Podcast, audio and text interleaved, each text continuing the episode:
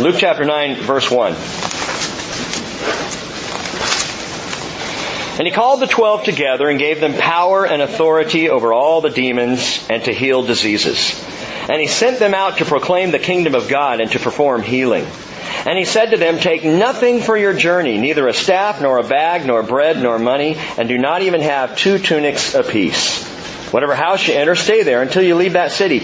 As for those who do not receive you, as you go out from that city, shake the dust off your feet as a testimony against them. Departing, they began going throughout the villages, preaching the gospel and healing everywhere. Luke chapter 10, verse 1. Now after this, the Lord appointed seventy others and sent them in pairs ahead of him to every city and place where he himself was going to come. And he was saying to them, The harvest is plentiful, but the laborers are few. Therefore beseech the Lord of the harvest to send out laborers into his harvest. Go, behold, I send you out as lambs in the midst of wolves. Or as Seahawks in the midst of Broncos. However you want to read that would be okay. Carry no money belt, no bag, no shoes, and greet no one on the way.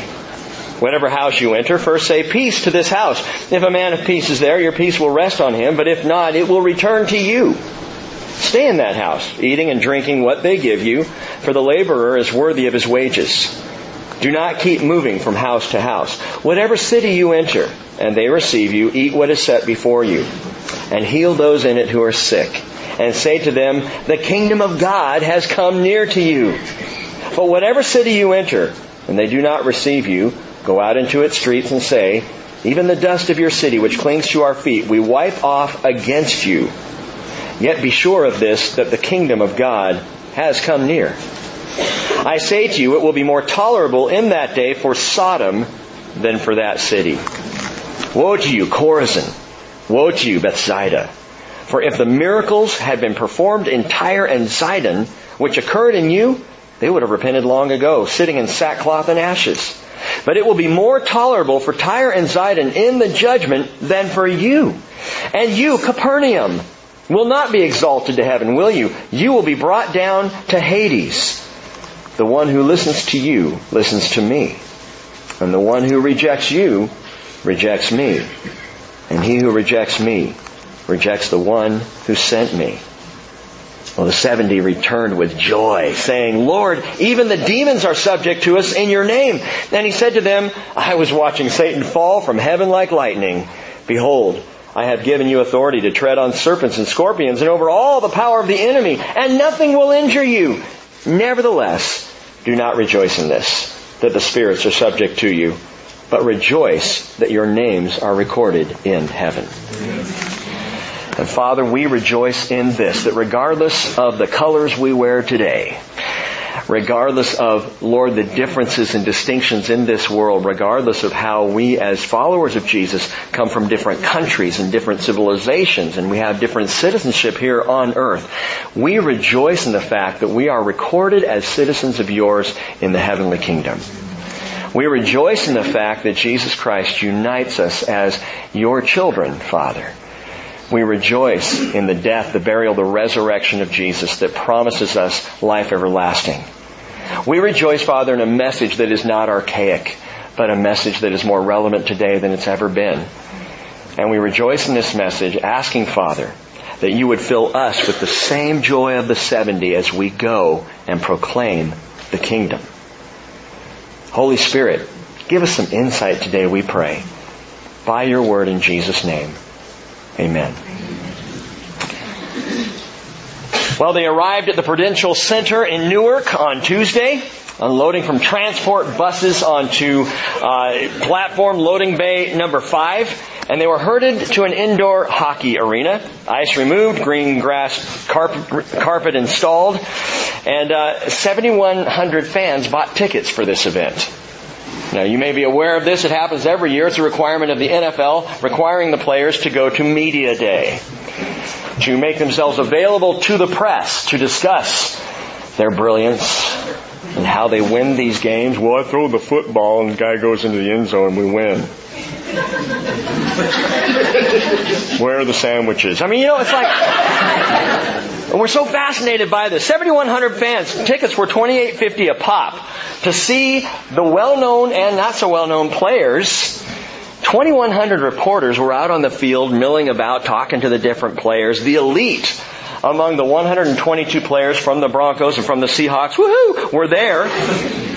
17 from each team got the platform treatment. They got actually to sit up on the podium. And among these, an even smaller group, the ultra elite, you know, the Shermans, the Wilsons, the Mannings, they were projected onto six massive TV screens, 12 feet wide by 16 feet high, for the fans to watch and listen in and be impressed. Super Bowl 48.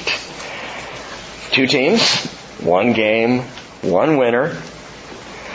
Seattle sent the Seahawks to New Jersey for the win. Right? Denver sent the Broncos to New Jersey for the win. The outcome remains to be seen. Odds are in Seattle's favor. Uh, by a slim margin, but they are at this point. I, I don't know what's going to happen. Best defense in the NFL versus the best offense and all that. You're probably up on these things, and if not, I'm just giving you the information. But there's a better win that we can count on. And you know this. And it's the wind that gives us the ability to walk day to day in faith and in trust and rejoicing in the Lord Jesus. The Father sent Jesus for the wind. Amen. And Jesus secured the wind in a way that was completely unimaginable by the enemy. He lost. And by losing, he won. He gave up his life, and by giving up to the other side, so to speak, it looked that way anyway for the disciples. Three days of despair. It's over. We're the losers. Darker than a Seahawks winter if we lose this game. and Jesus secured the win for all eternity. But it's interesting how he did it. Not only the crucifixion, but even prior to that. He did the unexpected. He sent out the twelve to train for the win. Luke chapter 9. Then he turns around and he sends out the 70, his growing franchise. He sends out, again, for the training for the win. And in this, the Lord gives us a great pattern, a game plan, the playbook, if you will, for disciples, for followers of Jesus Christ, and how we live our lives, and how we, each one of us, function as evangelists in this world. For, for that is our calling. It's not just the calling of the evangelist, it is the calling of every single follower of Jesus Christ to go and make disciples in this world. Jesus, in sending out the 70, I think gave us a great prescription for this, how to do it. And I'd like to walk that through with you this morning. We're going to go back to chapter 9 on Wednesday night, but we're going to sit in chapter 10 and see what the Lord did with the 70. Verse 1, after this, the Lord appointed 70 others and sent them in pairs ahead of him to every city and place where he himself was going to come. He sends them out. Why 70? It's an interesting number. Now, you might just say, well, it's obvious, Rick, because he had 70 disciples at the time. Send them out. I think there's more to it than that. Sending the 12, that's a little more obvious. 12 apostles, 12 tribes of Israel, Matthew chapter 10 tells us these 12 Jesus sent out after instructing them, do not go in the way of the Gentiles. Do not enter any city of the Samaritans, but rather go to the lost sheep of the house of Israel. Matthew 10 verses 5 and 6. It's the first commission where Jesus commissions the 12. Go to Israel. He came first for the Jew, and then for the Gentile, right? So he sends the twelve out, go only to my people. Do not go in the way of the Gentiles. Don't take the message of the kingdom to the Gentiles. Don't even talk to the Gentiles. I came first for the Jew. Have first crack at this. And so he sends out the twelve. Twelve men. Twelve tribes. Not the twelfth man. Twelve men. to the twelve tribes proclaiming the kingdom the coming promised kingdom for the Jew. But now, and Luke counters this, chapter 9, the 12 sent, chapter 10, the 70 sent. Suddenly now we see a different impact. The 70 are sent out with the same exact message, to preach the kingdom and to heal. They're sent in the same way. But they're a different group of people. And I believe express a different thought here. If you think back, why 70? If you go back to Genesis chapter 10, we won't do it this morning, but just telling you where you can go to look at this. You get the story of the table of nations. The nations that grew out of the, the sons of Noah, Shem, Ham, and Japheth, are, are described. They're delineated there. And what you see if you read Genesis chapter 10 are 70 nations. 70 people who come out of the sons of Noah. 70 groups. All, by the way, at that time speaking a unified language. For we see in Genesis 11 the Tower of Babel debacle. We see all of them gathered together, all of the men of the earth, men and women gathered together, and they decide in that one language, talking together, working together to build this Tower of Babel, this tower that would be a monument to humanity. You know, way to say, look how great we are. We're going to build right up to the heavens. And so they began that building and the Lord confused their language. He scattered the nations across the face of the earth. And that's part of the reason the old rabbis have long taught that at Mount Sinai, when God gave the Ten Commandments, and His voice thundered from the mountain, it thundered in 70 languages. You can read that in, in the uh, Talmud. 70 languages were heard.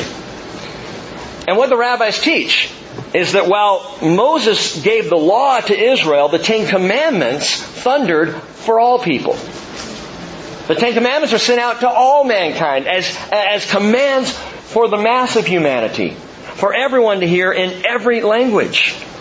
They called the multilingual voice there at Mount Sinai, the rabbis called this voice the voice of many waters. Sound familiar? Ezekiel chapter 43 verse 1 tells us that he led me to the gate, Ezekiel speaking, and the gate facing toward the east. Behold, the glory of the God of Israel was coming from the way of the east as Jesus will come, and his voice was like the sound of many waters, and the earth shone with his glory. And of course, John records for us in Revelation 1:15 that his voice was like the sound of many waters. But there's more to this. Israel has a celebration. A celebration that is in part recognizing, at least today, they recognize the giving of the law at Mount Sinai. It's called Shavuot, the Feast of Weeks, or in the Greek, Pentecost. What happened on the day of Pentecost? The Holy Spirit was poured out, and everybody there heard the preaching of the Word, the gospel of the kingdom, in their own language. The languages of everyone represented. How many were there? We don't know that. But it's interesting, Luke is the one who told us about the day of Pentecost in Acts chapter 2. Luke the Gentile is the only gospel writer who talks to us about the sending of the 70. He calls attention to the fact that Jesus sent out the 70 with the same kingdom message as the 12. And I would submit to you that he sent out the 70 because now the gospel is beginning to go out to the Gentiles. Because now there's a Gentile focus. And so we can glean from this, I believe, a message that is for the whole world and for us as followers of Jesus. How do we go to the 70? How do we go to the world? I think we have a picture of our sending, our commission, our game plan. And verse 2 going on says, He was saying to them, The harvest is plentiful, but the laborers are few. Therefore, beseech the Lord of the harvest to send out laborers into His harvest. So the first thing you do if you are sent is pray from the field. Pray from the field, not from the stands. Pray from the field. He calls the twelfth man out of the stands, down to the field to pray there. What I'm saying is prayer is not a spectator sport. Isn't it curious that he says, the harvest is plentiful, laborers are few. Pray, beseech the Lord of the harvest to send out laborers into his harvest, and then Jesus says, go. Well, Jesus, do you want us to stay and pray, or do you want us to go and pray? Go and pray. Just because you go doesn't mean you don't pray. And just because you pray doesn't mean you don't go. And I find it interesting that prayer is by the players on the field, not by the spectators in the stand. He tells us to go and he tells us to pray because effective prayer rises from the field out of the mouths of those who harvest. We don't have the option of sitting back as believers and going, oh, I'm praying that the Lord would send out harvesters. Boy, I hope He does. I mean, my schedule obviously is too busy, but I pray that He will send someone. No, you are called to go. And as you go, to pray that the Lord will send more and bring more. And as a matter of fact, as we see harvest happening around us, those who are harvested for salvation, those who receive the gospel of His grace, join us in the harvesting and become more harvesters. But we're called to pray. And we see that effective prayer. In fact, Luke points it out throughout the book of Acts. Acts chapter 6 verse 7 tells us the word of God kept on spreading and the number of disciples continued to increase greatly in Jerusalem and a great many of the priests were becoming obedient to the faith. Acts chapter 12 verse 24 tells us the word of the Lord continued to grow and to be multiplied. Acts chapter 13 verse 49 and the word of the Lord was being spread through the whole region. Acts chapter 19 verse 20 the word of the Lord was growing mightily and prevailing. I like that. Why? Because the first century church understood that they were not to be spectators, they were players. They were harvesters, they were praying from the field. And it started out that way. Acts 2.42, they were continually devoting themselves to the apostles' teaching, to fellowship, to the breaking of bread, and to prayer. And I guarantee they weren't praying for more chips. Verse 3. Go, he says. Behold, I send you out as lambs in the midst of wolves. Lambs in the midst of wolves. That's a little disconcerting, Lord. Jesus said right up front, this ain't going to be easy. You're going to be under attack. You are going to need to pray on the field because you're going to be prey in the field. P-R-E-Y. You will be prey in the field. You're going to be a target. People will prey on you. John 15, 18, however, Jesus said, if the world hates you, you know that it hated me before it hated you. If you were of the world, the world would love its own. But because you were not of the world, but I chose you out of the world, because of this, the world hates you. So you're going to be prey. So you might as well pray. Kind of works both ways, see? It's going to be tough. You're called to go. You're called to pray. It's going to be a difficulty. But verse 4, he goes on. He says, carry no money belt, no bag, no shoes, and greet no one on the way. And I'm thinking, okay, hang on a second, Lord. You tell us that we gotta be in prayer. You tell us that we're gonna be sheep among wolves. We gotta gear up. We need the pads, man. We need the helmets. We need some gear. And yes, the Lord tells us through the apostle Paul, He tells us what our defensive armaments look like. But it's nothing like what we would expect. And you can read about that in Ephesians chapter 6. But the gear that Jesus sends the 70 out with is fascinating. It's nothing. Don't take a money belt. Take no shoes. And greet no one. This is a very strange sending. And I think what we can see out of this are a few things. Number three, if you're listing this, pray, pray. And number three, prepare to give, not to receive. Prepare to give, not to receive. Take no money belt or bag. It isn't the work of a mercenary to which we're being called. We're not being called to get something out of this. We're called to go and to give. To give ourselves, to give our life, to give our hearts, not expecting a return. Prepare to give, not to receive. Take no money belt. Take no bag. The word bag there, by the way, is a, a leather bag. It's a beggar's bag. So the bottom line is he's saying, don't go begging. Don't go hoping to make a buck off of the gospel. That's what Judas did. Take no money belt or bag. He says, take no shoes. And the implication here is that they don't have to go barefoot. It's that you take no extra shoes. One pair of Tevas is fine. Okay? Don't take extra. What's the deal with that? No extra shoes, Lord. Why, why does that matter?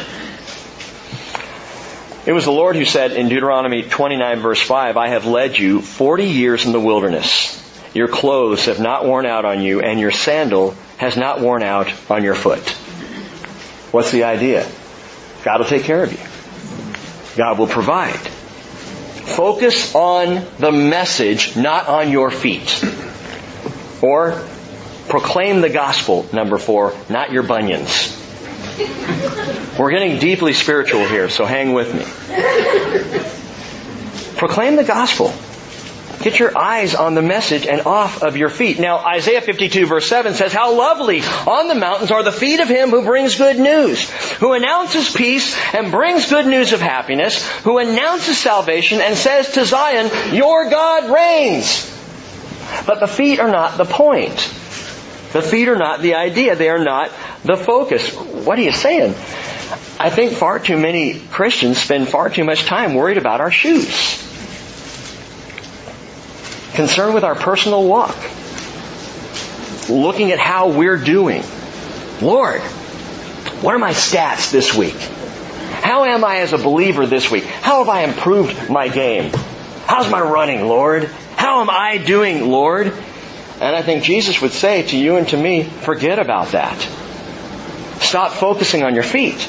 Stop thinking so much about your personal walk. And you know what? If we as followers of Jesus would focus on His message and on the lost of this world and not on ourselves, I think we get a lot more done.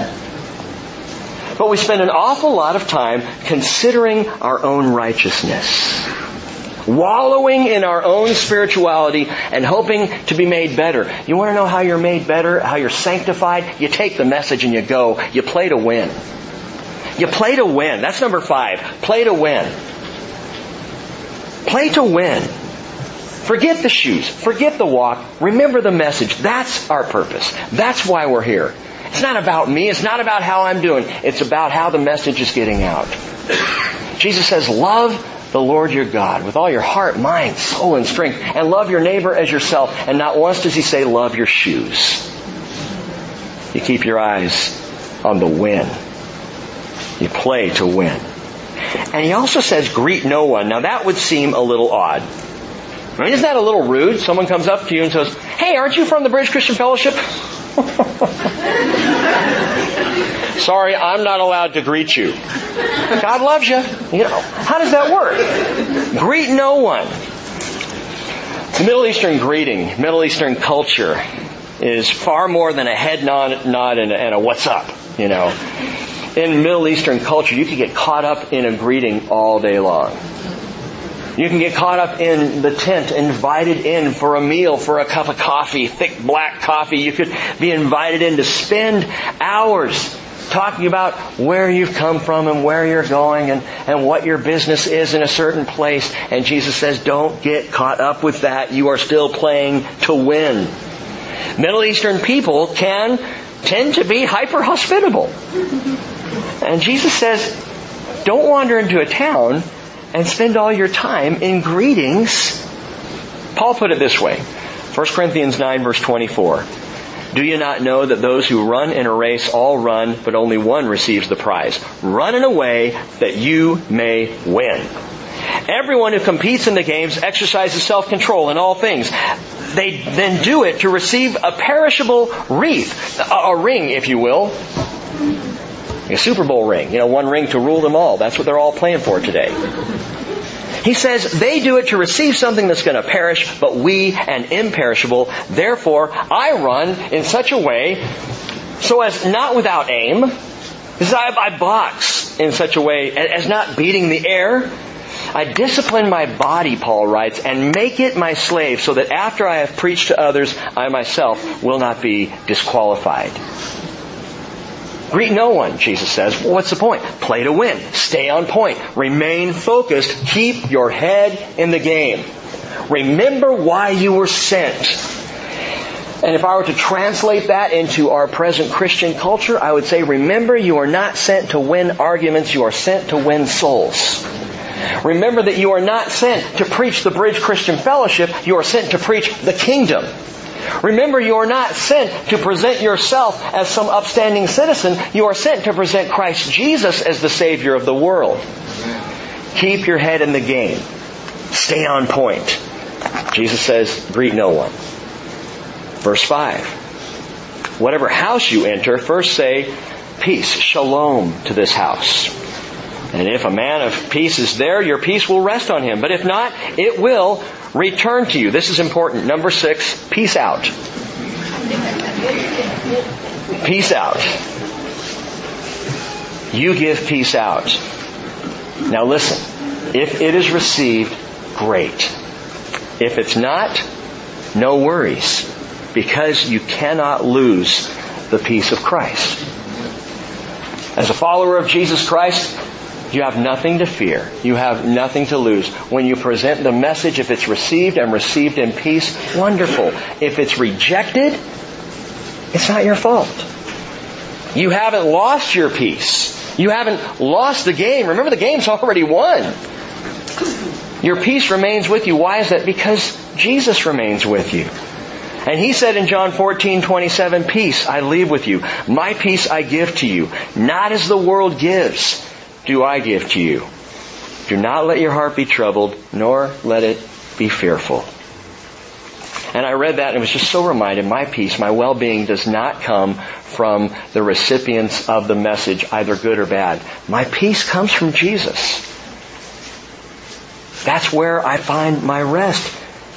But in verse 7 he says, stay in that house, eating and drinking what they give you, for the laborer is worthy of his wages.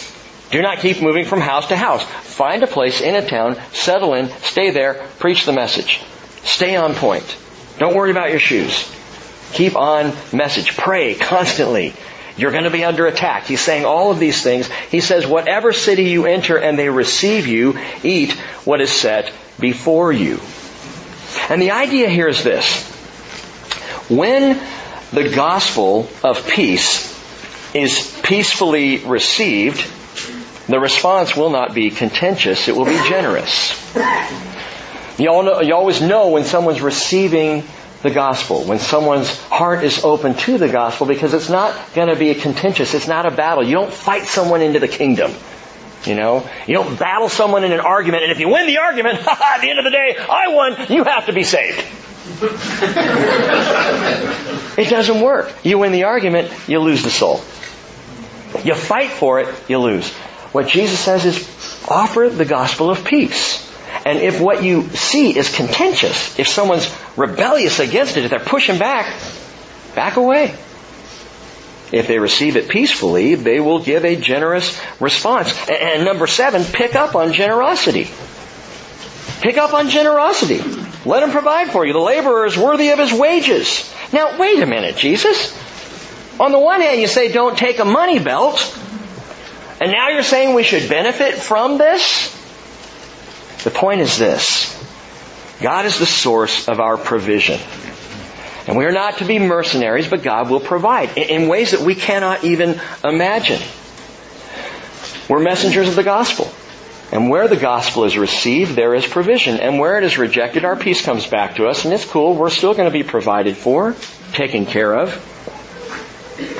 The point is the source of the provision.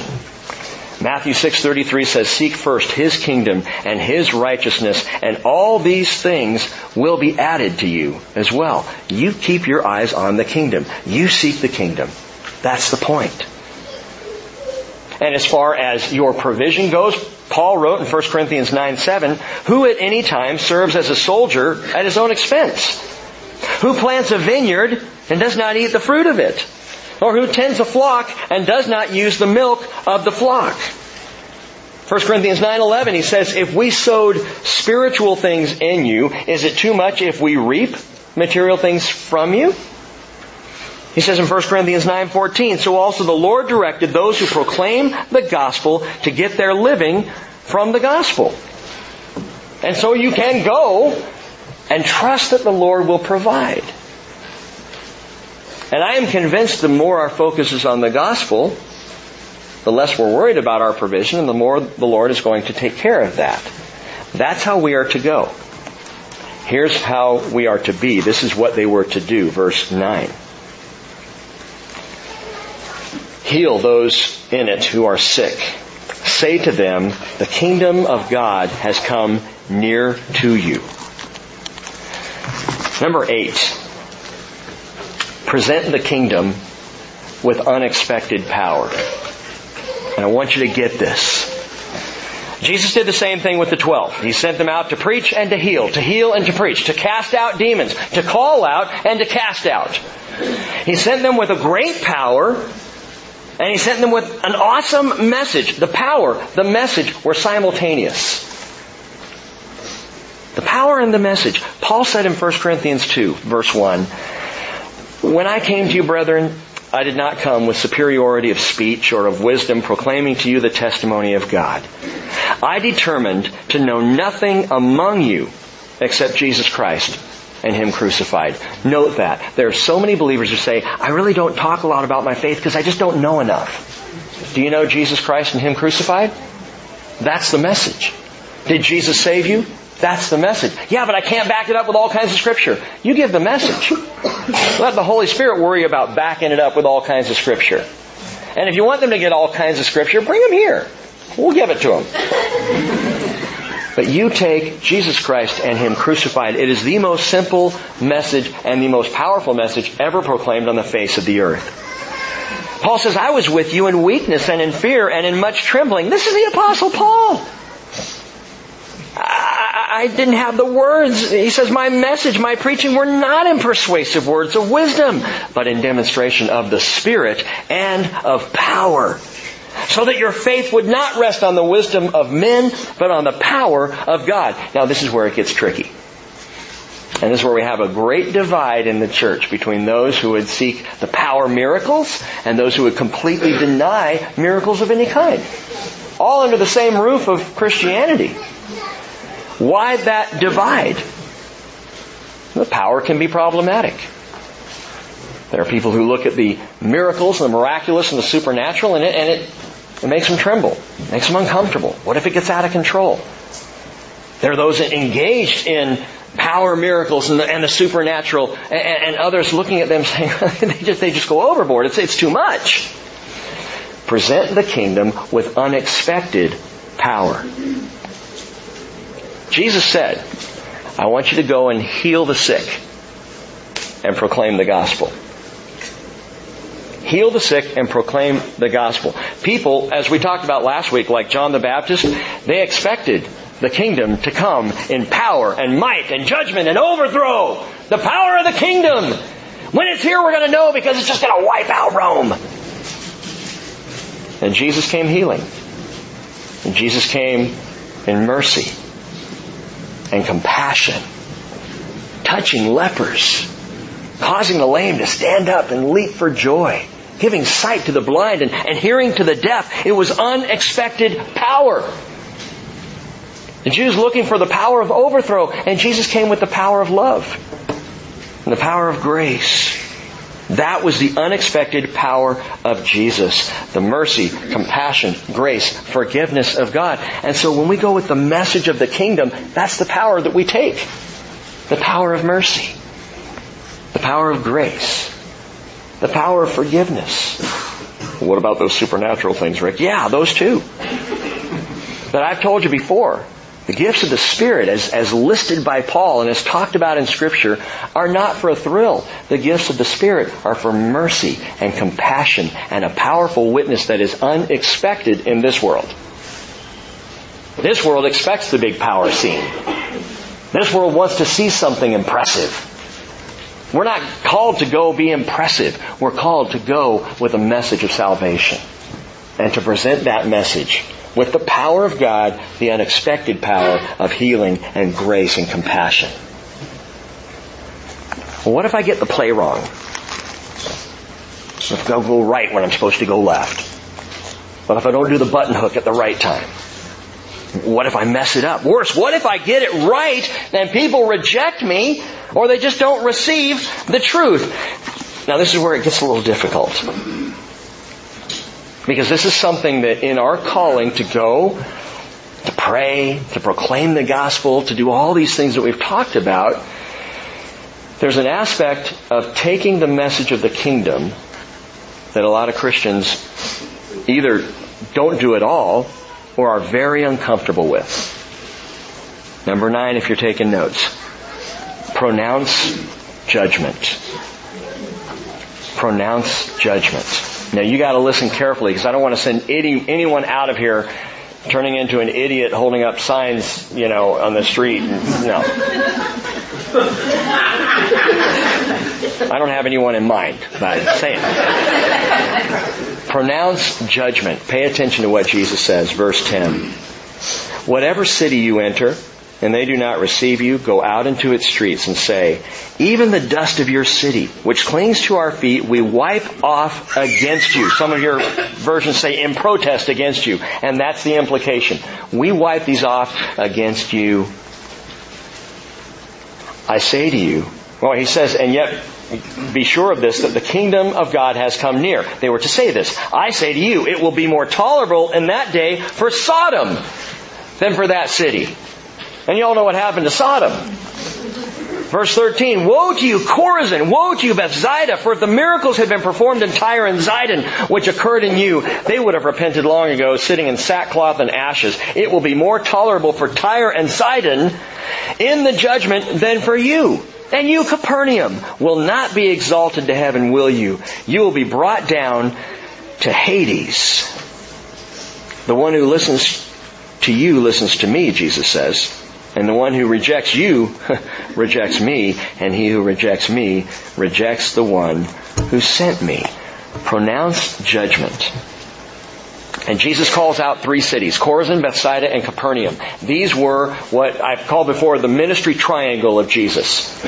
Three small seaside villages, beautiful little villages there on the shores of the Galilee where the people gathered and lived. And those three villages would become a Bermuda Triangle of lost souls. These were the places. More miracles would occur in Chorazin, Bethsaida, and Capernaum than anywhere else in Jesus' entire ministry. Those three villages had front row seats to the game. They saw everything taking place before their very eyes. They saw the blind seeing and the deaf hearing and the lame walking. They saw demons cast out. They saw the dead raised. And these three cities are compared by Jesus now to Sodom, enough said, and to Tyre and Sidon. Tyre was a coastal Phoenician city 35 miles north of the Galilee. Sidon was another 30 miles north of Tyre. Gentile cities. And Joel chapter 3 verse 4 says of these two cities, What are you to me, O Tyre, Sidon, and all the regions of Philistia? Are you rendering me a recompense, says the Lord? But if you do recompense me swiftly and speedily, I will return your recompense on your head. God judged Tyre and Sidon, and in 345 BC, Antiochus III conquered Sidon, wiped him out. In 332 BC, Tyre was enslaved by Alexander the Great, wiped out. By Jesus' day, Tyre and Sidon existed. There were people who lived there, but they were gutted of their power of the past. They were toast. They were history. By all accounts, and think about this. Jesus goes to the Galilee to begin his ministry, to spend the primary part of three years in these three cities, back and forth from one to the next to the next, preaching the gospel, teaching the truth, healing people right and left, raising the dead, and you would think that because of that, those three cities should be thriving metropolises today. And they're in beautiful locations. Mild climate, lakefront property. They're in a beautiful place in Israel, vast resources, the only freshwater lake in the entire region. Not to mention the presence of Messiah himself, but today you can visit all three places. They are archaeological ruins. And it's interesting. I love Capernaum. It's one of my favorite places to go when we go to Israel. I love to stand on the beach there in front of Capernaum. I love to walk up into the synagogue and through the ruins and the streets. But when you're in Capernaum, you realize that everything Jesus said has come true. No one lives there. It's rocks. It's sticks. It's ruins. Why? Because Capernaum rejected the message. Chorazin is the same way. Bethsaida the same way. Because they rejected the message of Jesus Christ. Perfect resort locations that now sit in the dust of history. Because they rejected the gospel that was sent to them. But here's the thing. They had fair warning. Every one of these. I mean, talk about opportunity to believe in Jesus. Jesus himself comes to your house, heals your family, talks to you directly about the gospel, and is rejected. And so Bethsaida, Chorazin, Capernaum would go down. And so we go. We pronounce the gospel of peace. We heal hearts and bodies with compassion and mercy and prayer. We preach the gospel of the kingdom. If it's accepted, praise the Lord. If it's accepted, more harvesters for the harvest. Hallelujah. That's our goal. That's our hope. But if it's rejected, Jesus says, go back to verse 11, shake the dust off your feet. And this is not just about letting it go, man. Oh, that's, that's part of it, sure. But he says, even, he, he tells them, verse 10, if you enter and they do not receive you, go out into its streets and say, this is now part of the message, even the dust of your city which clings to our feet we wipe off against you, yet be sure of this, that the kingdom of God has come near. In case anyone misses the symbolism of them kicking the dust off of their feet, they were to speak it out. We want to make sure you all know what we're doing right now. We're wiping the dust off our feet against you. And you need to understand today the kingdom came near. And you rejected it. Pronounce judgment. I just need you to know before I go that the kingdom of God has come near to you this day. And you chose not to receive it. And you might say, yeah, that still sounds like sticking your tongue out at someone. You don't want the gospel? you know? But that's not the case. Understand this. The pronouncement of judgment. This is a last note of compassion. When you are preaching the gospel, and you take the gospel and you offer it in grace and love and compassion and it's rejected, you, you, don't walk away and lick your wounds and go, oh man, I'm just no good at this. I just can't get people to hear me on this. I wish I was better. Wish I could talk like other people. No, that's not what you do. You pronounce the gospel, and then when it's rejected, you pronounce the judgment. And that's what we don't do. That's part of the reason why the American church is not in good shape today. Because we don't tell the whole truth. We don't tell the whole message. Salvation in Jesus, absolutely, and damnation if you reject it. But we don't want to cover that. We'll talk about salvation, but not damnation. We'll talk about heaven, but we reject hell. And I'm not ta- I, I'm talking about the collective we. Christians writing books rejecting even the existence of hell. And you're cutting off the message. Because the message of grace always gives fair warning. The message of grace and love always says to someone, I love you too much not to let you know what your rejection means. And if you're going to reject this, Please understand, this may be your only chance ever to hear of the grace of Jesus. You might die tonight and that's it. And there's no hope. Well, I don't like the message of hell. Neither do I. But as I've shared with you before, Jesus talked about hell more than heaven. Because he didn't want anyone to end up there. Pronounce God's judgment. It is the last note of compassion in the evangelist message. Peace first, judgment second. Is there anywhere in scripture that gives us that picture? Aside from, you know, Jesus saying that, I get that, but is there something else that can kind of shore that up a little more? Romans chapter 2 verse 4. The apostle Paul writing says, do you think lightly of the riches of his kindness and tolerance and patience, not knowing that the kindness of God leads you to repentance? There's the message of the gospel. Forgiveness, salvation, peace. It all comes because Jesus provided it. In God's great mercy and kindness, He has offered you salvation. That's the message of the gospel. That's the part I like. But Paul doesn't stop there. He says in Romans chapter 2 verse 5, but because of your stubbornness and unrepented heart, you are storing up wrath for yourself in the day of wrath and revelation of the righteous judgment of God. It's both. The complete message is the message of salvation and the message of judgment should salvation be rejected.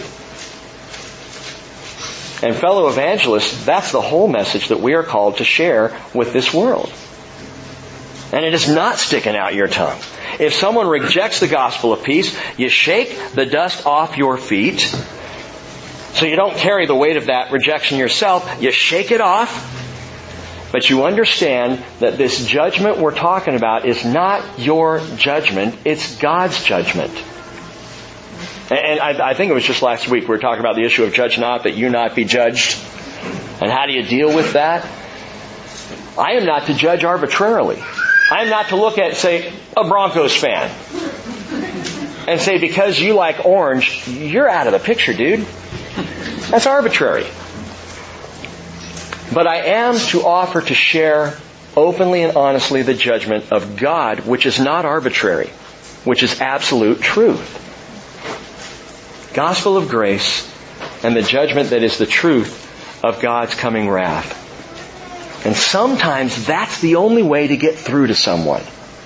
And perhaps that's something we've missed. For all the grace and compassion that's offered, sometimes the only way to crack the hard heart is to make it clear that you need some fire insurance.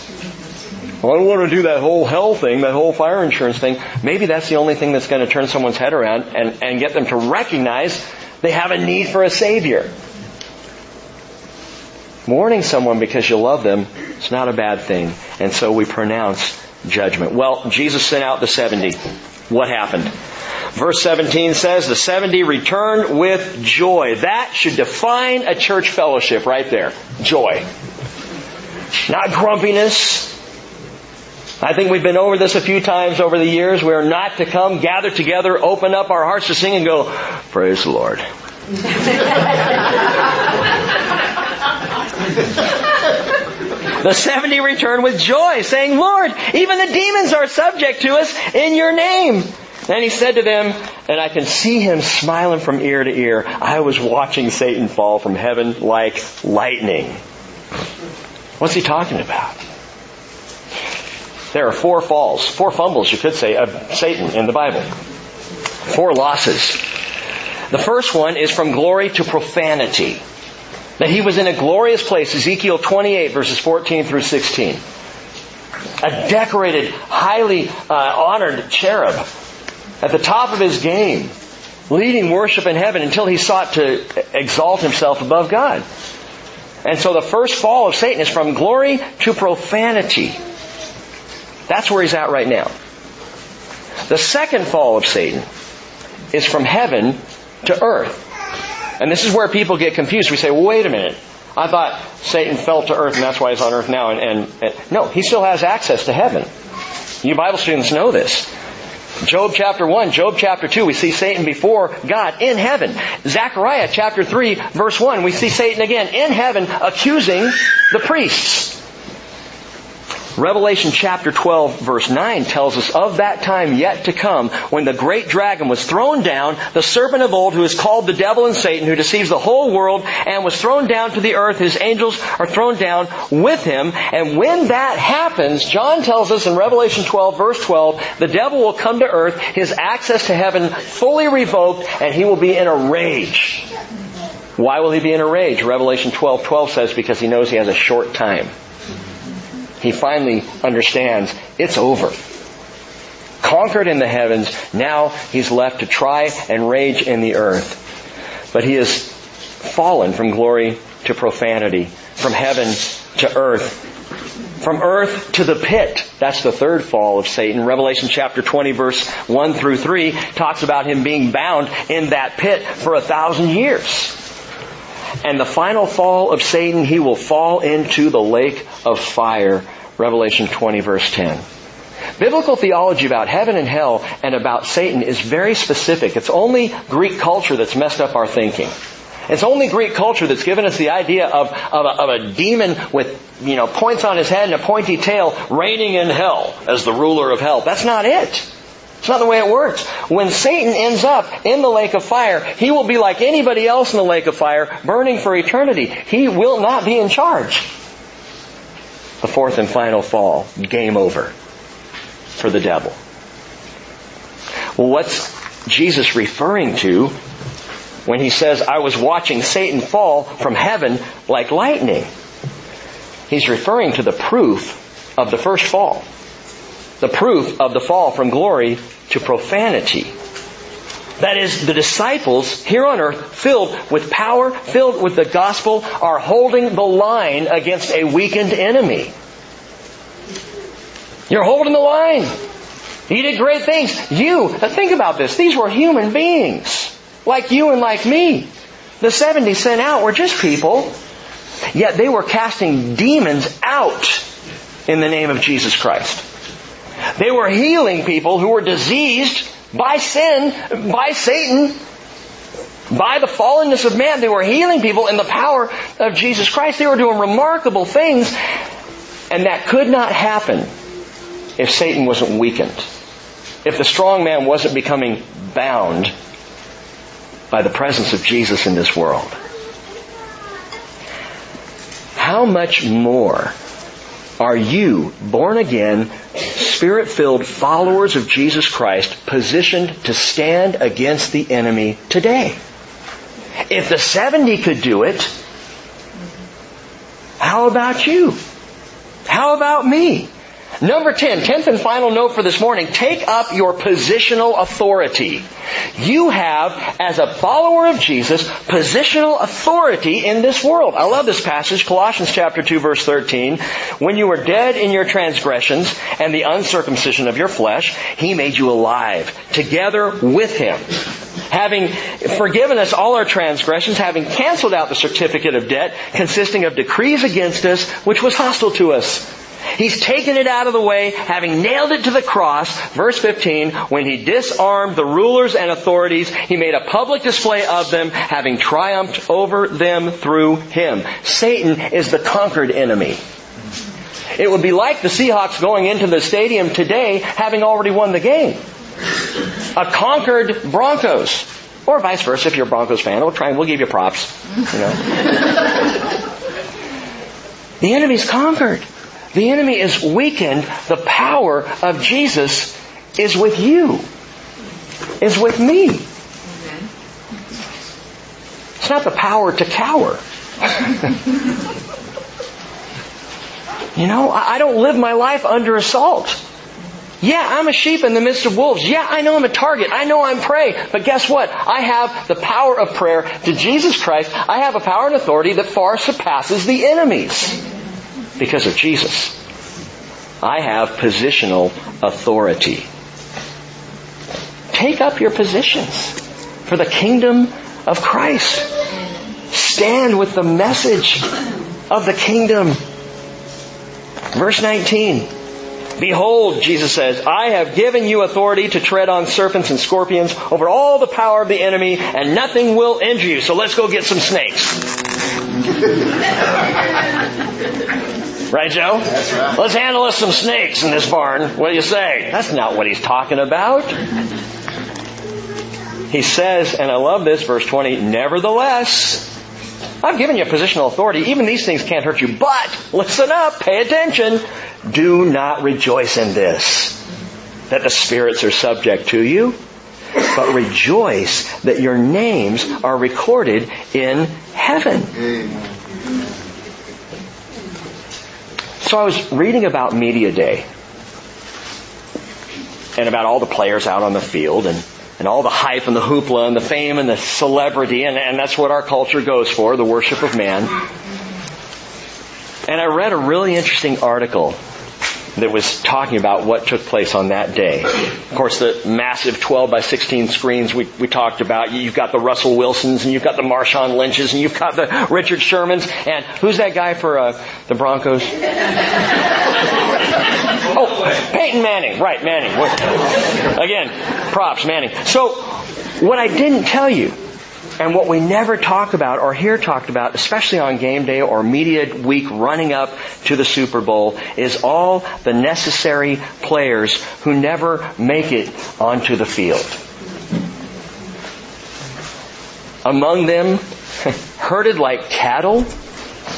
And that's how a lot of these players feel, by the way. They come into media day, they come into that massive hockey arena, as they did on Tuesday, and they're walking through these, these metal grates, herded like cows. And no one's talking to them.